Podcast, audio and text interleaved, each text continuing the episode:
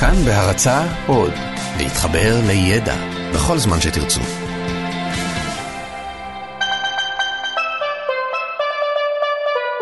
לא סופי, עם דוקטור אושי שוהם קראוס ויובל מלכי.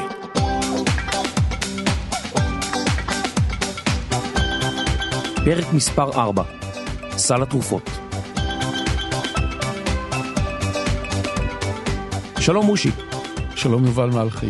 אנחנו הולכים לדבר היום על סל התרופות, ורציתי לספר לך על רופא שהתגורר פעם בירושלים במאה ה-19. סביבות 1860 הוא מגיע לכאן. זה לא כזה הרבה זמן, 150 שנה, ומה שהוא רואה בירושלים מחריד אותו. הביוב זורם ברחובות. כל מיני חיות וחומרים מוטלים ברחוב ומרכיבים. הוא מספר שאם כלב או חתול מתים, הם פשוט נרכבים ברחובות, או שיש כל מיני חיות אחרות שאוכלות אותם. כאשר הולכים בעיר במזג אוויר קר, כתב הדוקטור, 13 חיות לפחות מוטלות מתות ברחוב. פגרים של סוסים, חמורים וגמלים נגררים אל מחוץ לעיר ומושרים תחת החומות. שם הם נאכלים על ידי כלבים ותנים. אין סוף לקליפות המלונים, קליפות הענבים, צועה, נוצות ועצמות שמוצאים את דרכם לרחובות. זה ככה נראית ירושלים לפני 150 שנה, זוהמה בלתי רגילה. הוא ממשיך ומספר שהוא חושב שזו דרכו של האדם האוריינטלי, שפשוט הרחוב הוא גם הבית שימוש והפח השפע, והדרכים הם תמיד מתונפות בצורה מחפירה. הדבר הדוחה ביותר, שתומאס צ'פלין מספר, לאדם האירופאי הוא שהרחובות הופכים לבתי שימוש. במשך 7 חודשים בשנה אין גשם, והאוויר בזמן העונה היבשה מתמלא באבק וריחות נתעבים שנגרמים מזוהמה כה רבה. כמובן שגם זה וגם מי השתייה שמאוד לא סניטריים ומתרוצצים בפנים, חבורות של עכברים, יצורים חיים וזוחלים, כל הדברים האלה מביאים להמון המון מחלות בירושלים, ואנשים חולים בכל מיני מחלות ומגפות, אם זה מחלות עיניים, מחלות ילדים, קדחת, חום גבוה, מחלות זיהומיות של מערכת העיכול, מגפות כמו דבר, אבעבועות שחורות, טיפוס, דלקת קרום המוח, בקיצור, סיסו וסימחו. המצב הוא די מזעזע, וממש לא לפני הרבה זמן. היום אנחנו נמצאים במצב הרבה יותר טוב, יש כבר רפואה מתקדמת, הרחובות נקיים, האנשים יותר מאושרים, לא תמיד הם יודעים את זה, כן?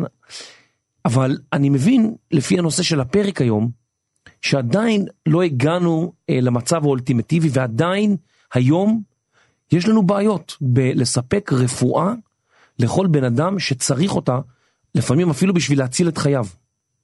תראה, זה נכון, ולי זה תמיד מזכיר סיפור אישי של חולת סרטן, בשם סוזי אור, היא נפטרה כבר לפני המון שנים. אני נתקלתי בה בתוכנית שנקראת העולם הבוקר, אם אני לא טועה, שראיינו אותה, ושם היא מספרת על המחלה שלה, מספרת על זה שהיא התאלמנה ושיש לה ילדה אחת, בת אחת קטנה, היא מספרת על זה שיש לה סרטן שד מפושט, בגב, בעוד מקומות שאני כבר לא זוכר, והיא מספרת שהיא צריכה תרופה, בשם אבסטין וטקסול, אלה תרופות שיכולות להציל אותה, והם עלו בזמנו, אם אני לא טועה, 30 או 40 אלף שקל לחודש. לחודש. משהו כזה. וואו. ואין לה את הכסף, כמו שלרובנו אין סכום כזה. זה לא תרופות שמרפאות בעצם, זה תרופות שנועדו להקל את המצב, אולי להאריך חיים. להאריך, היא לא יכולה הייתה להירפא, מה שכן, התרופה הייתה יכולה להחזיק אותה בחיים עוד כמה חודשים, אולי אפילו שנה, שנתיים, ובסרטון הזה, ברעיון הזה, סוזי אור יוצאת בצורה מאוד רגשית וקשה נגד חברי ועדת סל התרופות, כי חברי ועדת סל התרופות החליטו לא להכניס לסל התרופות את התרופה הזו שנקראת אבסטין ולא את טקסול, נדמה לי שאחרי זה הם כבר נכנסו. זאת אומרת שהם לא מממנים בעצם את התרופה. הם לא מסבסדים את התרופה. לא, אין כסף, ולכן היא לא יכולה להאריך את החיים, לראות את הילדה שלה עוד שנה שלמה. גזר דין מוות בסופו של דבר, להיות קשים. לא, זה נכון. היא בעצם אומרת להם, אתם שולחים אותי למות. אתם שולחים אותי למות, ומה שתפס אותי שם בסרטון הזה, זה כתוביות כאלה, שקוראות לציבור, למי שרואה את הסרטון הזה, להתקשר לחברי ועדת סל התרופות, ולהשפיע עליהם, ולהגיד להם, תיתנו את התרופה הזאת, תכניסו אותה. ואני רוצה להביא את הסיפור העצוב הזה, סיפור שמוכר, כל אחד מאיתנו כמעט מכיר אנשים שהגיעו למצב כזה, אני מניח, או שמע על כאלה אנשים, דווקא בשביל להוציא את חברי ועדת סל התרופות בצורה יותר טובה, ואני רוצה לנסות להסביר באיזה אופן אנשי ועדת סל התרופות חושבים. אז הפילוסופיה היום באה לעזור לנו לנסות להבין איך פועל סל התרופות, איך הם מחליטים מה כן ומה לא. כן, כן.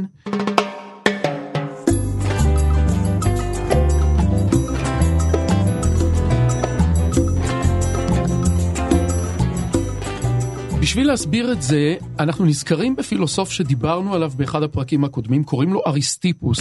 חבר ההדוניסט שלנו. החבר ההדוניסט שלנו. תענוגות. בדיוק. זה שאמר שהדבר העיקרי או היחידי שיש לו ערך בחיים שלנו, זה הנאה פיזית.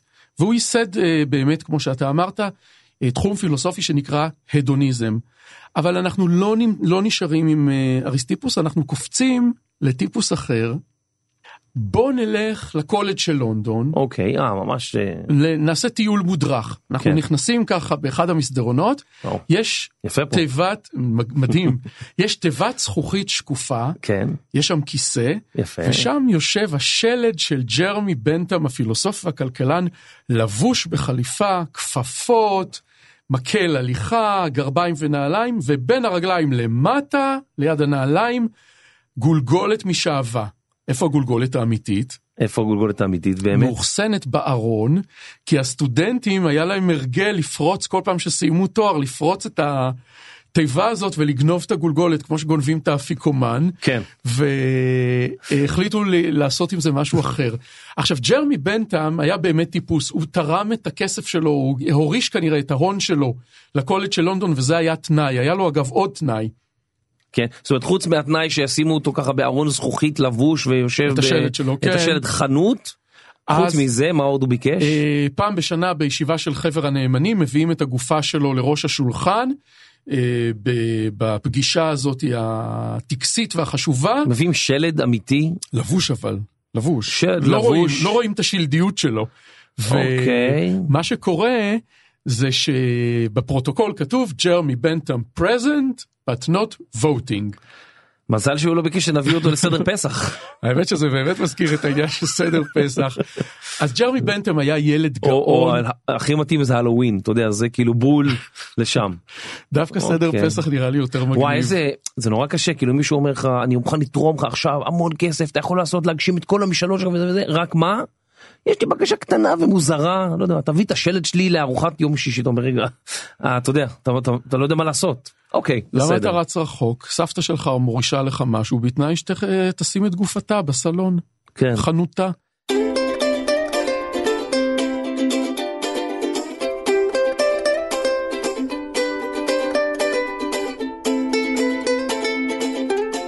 טוב, אנחנו מדברים שטויות. ממש. תשמע, כן. ג'רמי בנטם היה ילד גאון, בגיל 5 יודע לטינית, אגב הוא חי במאה ה-18-19, ילד גאון בגיל 5 יודע לטינית יוונית עתיקה, שזה היה המדד בזמנו, גיל 13-14 נכנס לאוניברסיטה, מסיים דוקטורט מאוד צעיר, אבא שלו רוצה שהוא יהיה ראש ממשלה, הוא מחליט שהוא יהיה פילוסוף, הוא מחליט לגבי עצמו, כן.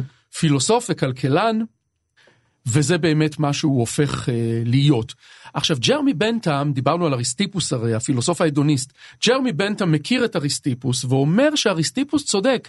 באמת הדבר החשוב ביותר בחיים של בני אדם, זה הנאות פיזיות, לדעת ג'רמי בנטם. אוקיי, אבל, בטח יש לו איזשהו אבל, יש לו אבל, בדיוק, ממרום השנים שעברו, הוא אומר, מה שמשמעותי ממוסרית, מה שהופך החלטה מוסרית, זה שהיא מביאה כמה שיותר הנאה פיזית לכמה שיותר אנשים, ואני אנסח את עצמי עכשיו יותר טוב. אתה בתור מנהיג צריך לקבל החלטה, א' או ב'. אוקיי. איך תחליט? אתה צריך לקבל את ההחלטה שתגרום כמה שיותר הנאה פיזית לכמה שיותר אנשים. למרות שאם אני מנהיג, בטח אני ארצה, לא יודע, אולי כמה שיותר ביטחון לכמה שיותר אנשים, או משהו כזה, אבל בסדר. כן, אני מניח, לא, אני חושב שביטחון עכשיו, כאילו, הוא לא אומר שכאילו ביבי נתניהו צריך ללכת עם נוצה ולעשות נעים בגב, כאילו, לכל האזרחים. אוקיי. ביטחון זה בסופו של דבר הנאה פיזית, זה מונע פציעות, זה מונע מוות, אני מניח שזה נחשב. זה באמת לא נעים. אוקיי, זה חלק מזה, זאת אומרת, כשאנחנו מנהיגים, כשאנחנו שולטים על קבוצה מסוימת, אפילו קטנה, אנחנו צריכים לחשוב מה ייתן מקסימום הנאה, ביטחון, לא משנה מה, למרב חברי הקבוצה. בדיוק. התפיסה שג'רמי בנתם התחיל איתה, ואחר כך הפכה להיות באמת יותר נרחבת, אמרתי שהוא התחיל עם הנאות פיזיות, והנה אתה כבר הגעת לתועלת ולביטחון ולדברים מהסוג הזה. התפיסה הזאת נקראת תועלתנות. תועלתנות. יוטיליטריאניזם באנגלית, אם מישהו רוצה אחר כך לצטט. ושוב, התפיסה הזאת אומרת, המעשה המוסרי הוא להביא מקסימום תועלת למקסימום אנשים, וככה חושבים אנשי ועדת סל התרופות. הם יושבים, יש להם תקציב מצומצם, או לפחות תקציב מסוים, והם צריכים לחלק אותו, והם צריכים להחליט איזה תרופה או איזה טיפול לסבסד, והם צריכים לעשות חשבונות, כמה תועלת הם יביאו לכמה שיותר אנשים, וזה מה שהם עושים, והבעיה שאי אפשר לעשות את זה, למרות שהם עושים את זה. כן, זה אומר משהו, בטח שאני מבין מה זה אומר. זה אומר שמבחינה מוסרית, צריך לשבת, צריך שחבורת אנשים ישבו, ויעשו חשבון, האם צריך לתת עכשיו תרופות להערכת חיים ל1,000 נשים כמו סוזי אור שיאריכו את החיים שלה בעוד חודש, או באותו תקציב צריך להציל 200 אנשים שצריכים השתלת כבד, להציל אותם לכל החיים. אז הם צריכים, מישהו צריך לעשות את החשבונות האלה. זאת אומרת, זה אף פעם לא רק האבסטין הזה או הסוזי אור שאנחנו, זאת אומרת שיש לה מקרה נורא מצער, זה אף פעם לא האנשים הבודדים האלה, אלא זה מי מרוויח יותר. זאת אומרת, האם אני יכול להציל, או האם אני יכול להאריך חיים של 10 אנשים, להציל 200 איש ממוות, או 5,000 איש מעיוורון. זאת אומרת, יש פה כל מיני... תמיד אתה צריך לחשוב, והבעיה היא, למה אמרתי שזה בלתי אפשרי לעשות? כי בעצם אתה צריך לעשות חשבונות שהם בלתי אפשריים מבחינה רגשית או מוסרית. כי בעצם אתה, ברגע שאתה מחליט לעזור למושתלים, אתה עושה X על 1,000 סוזי אוריות כאלה, כן. ובאמת אומר להם מותו. וחוץ מזה, איך תבדוק תועלת? איך אפשר לבדוק תועלת או הנאה פיזית? האם החודש תוספת, אולי החודש תוספת של סוזי אור, יהיה כל כך משמעותי, שיביא כל כך הרבה הנאה, או כל כך הרבה משמעות, יותר מ5 אנשים, שנשתיל להם איזשהו איבר. כן, זאת אומרת שזה לא רק... כן, זה מאוד קשה למדוד, כאילו אפילו אנחנו מדברים נגיד על השתלה של איבר מסוים, לכמות מצומצמת של אנשים, מול אלפי אנשים שנמנע מהם עיוורון. מה יותר נכון? להציל 200 אנשים ממוות, 5,000 איש מעיוורון? יש באמת שאלות שמאוד קשות. בדיוק, וזה מה שוועדת סל התרופות עושה, ואני יודע שיש שם רב, ויש שם פילוסוף, ויש שם רופאים, ועובדים סוציאליים, ונציגי ציבור, חברים בוועדה הזאת. ועדת סל התרופות יש, חוץ מרופאים ונציגי ציבור, עובדות סוציאליות, כן, רב, מישהו שמבין בפילוסופיה, אולי סוציולוג, בטח כי אלה שאלות נורא קשות. אני שמעתי למשל את דוקטור רחל אדטו, שהייתה חברת כנסת מקדימה, ונדמה לי מנהלת בית חולים הדסה, והיא סיפרה באיזה סרטון שראיתי ביוטיוב, על השיקולים שמלווים אותם, והיא אמרה שהם לפעמים, למשל הם החליטו, לתת תקציבים, העדיפו לתת תקציב לאנשים שיש להם איזושהי מחלת אור, שמונעת מאנשים להתאהב בהם, או לצאת איתם, או לשכב איתם, והעדיפו לתת כזה תקציבים לכזאת תרופה, כדי לשפר איכות חיים של אנשים, מאשר להחזיק בחיים כמה חודשים נוספים, חולים כרוניים, חולים סופניים, כן. ולהחלטות נוראיות, אבל אלה החלטות שאנשים מקבלים, הם צריכים לקבל אותם. נורא קשה להיות בכזאת ועדה. נורא קשה להיות בכזאת ועדה. אוקיי, אז אם אני בכזאת ועדה, באמת זה לא מה אני מרגיש או מה אני חש, אני צריך כל מיני נוסחאות וכל מיני שיטות, קריטריונים, לחשוב איך באמת אני בוחר תרופה X מול תרופה Y. נכון. אוקיי, אז זה ג'רמי בנתם. האם הוא נותן לנו את המדד הזה? האם הוא נותן לנו דרך למדוד תועלתנות? כן, ג'רמי בנתם נותן דרכים, אבל הן פחות רלוונטיות. אני אגיד לך מה הוא נותן. הוא מפרסם טבלה שממש משווה הנאות מסוימות, והוא נותן קטגוריות שונות של הנאות. הוא אומר, יש הנאות שהן נורא חזקות, אבל רגעיות. למשל אורגזמה, למשל לאכול שוקולד. חזק כזה, אבל רגע. מצד שני יש הנאות כמו לראות סרט, או לראות סדרה בטלוויזיה לאורך חודש. והוא ממש מנסה לעשות חשבונות, לעשות תחשיב של הנאות, אבל זה לא משהו שבימינו משתמשים בו. אוקיי. בימינו פשוט יושבים ושוברים את הראש ומנסים להבין מה הערכים שמנחים את החברה שלנו.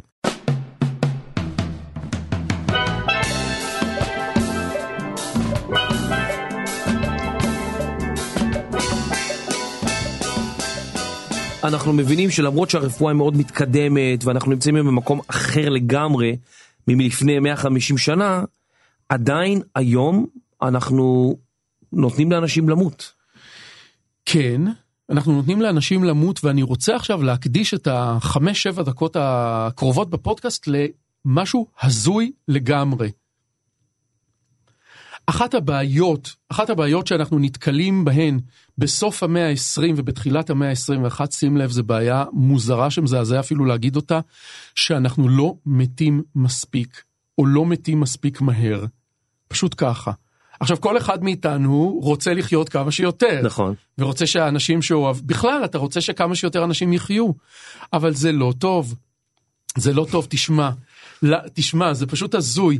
ככל שהרפואה מתקדמת יותר ויותר, יותר מחלות שהיו קודם, מחלות סופניות, הופכות למחלות כרוניות. אוקיי. דוד יוסקה מהפלמח, חטף התקף לב כשהיה בן 50, מת תוך יומיים. כמה הוא עלה לקופת המדינה?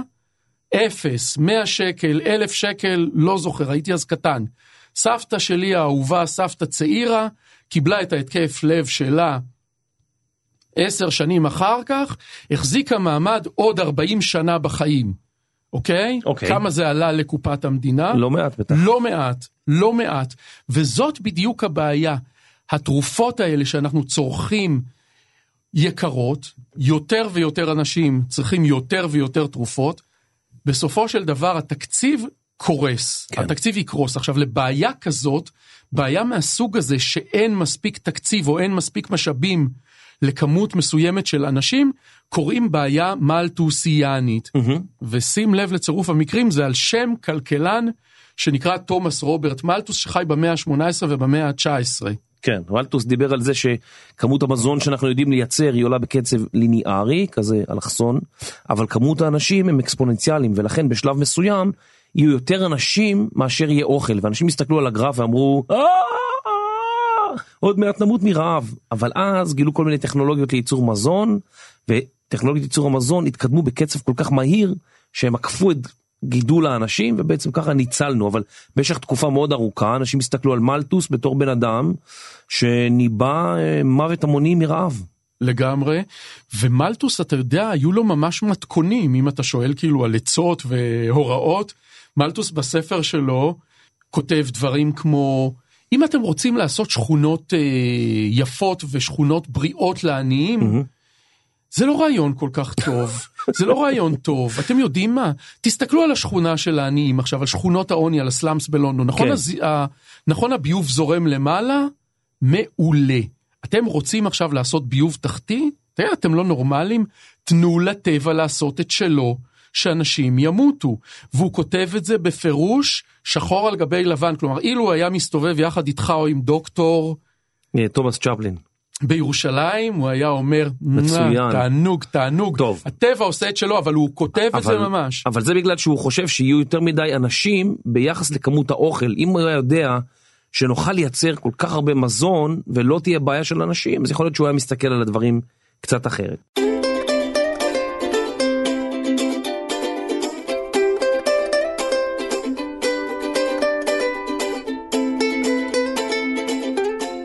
אבל תשמע, לא כולם בימינו מסכימים עם מלטוס. אוקיי, תן לנו עוד מישהו שלא מסכים איתו. מי שלא מסכים עם מלטוס זה עתידן יהודי-אמריקאי שקוראים לו ג'רמי ריפקין.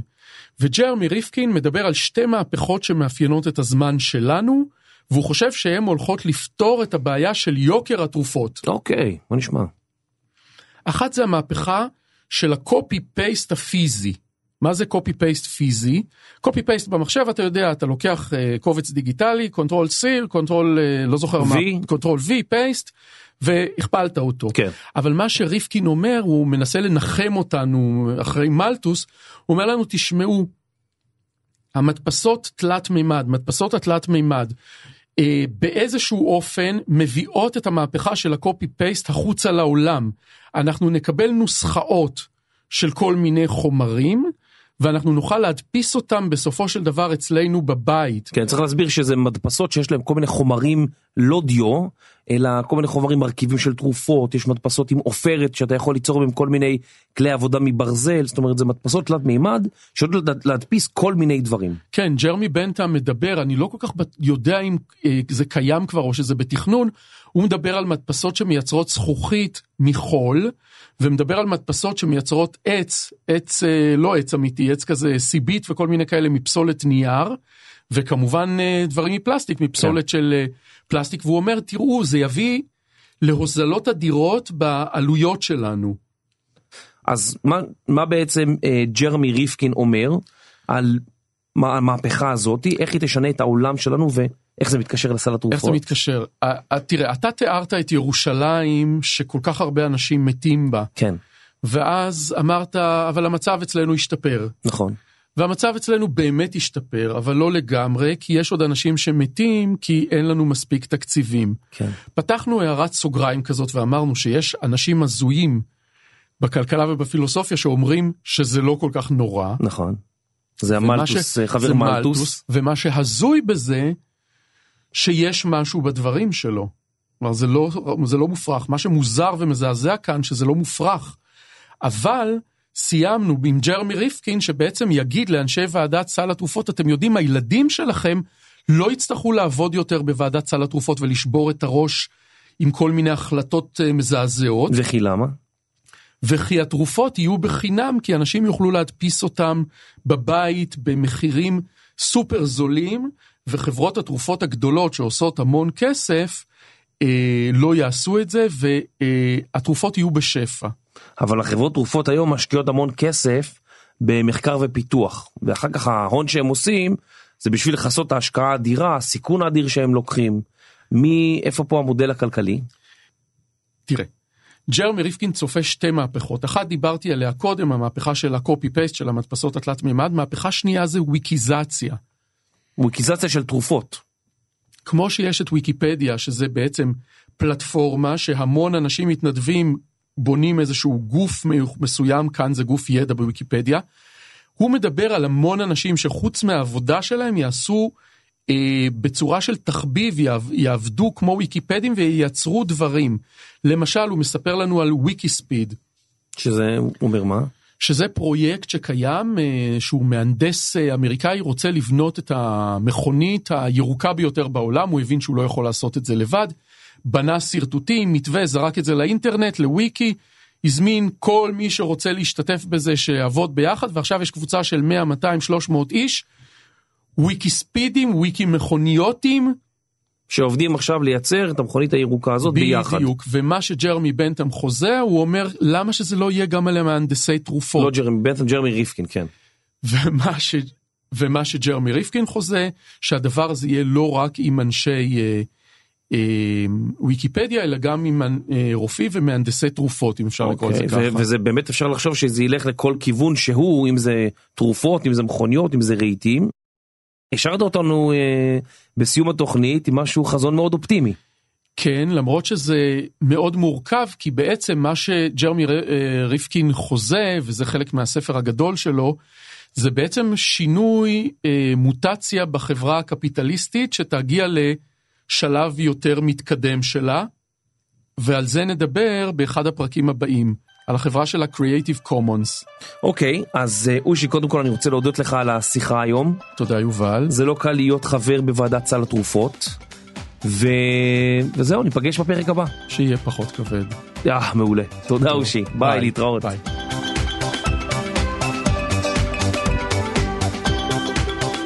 הפיקו איתנו את הפרק גם רני שחר, אסף רפפורט ואייל שינדלר. נתראה בפרק הבא של לא סופר.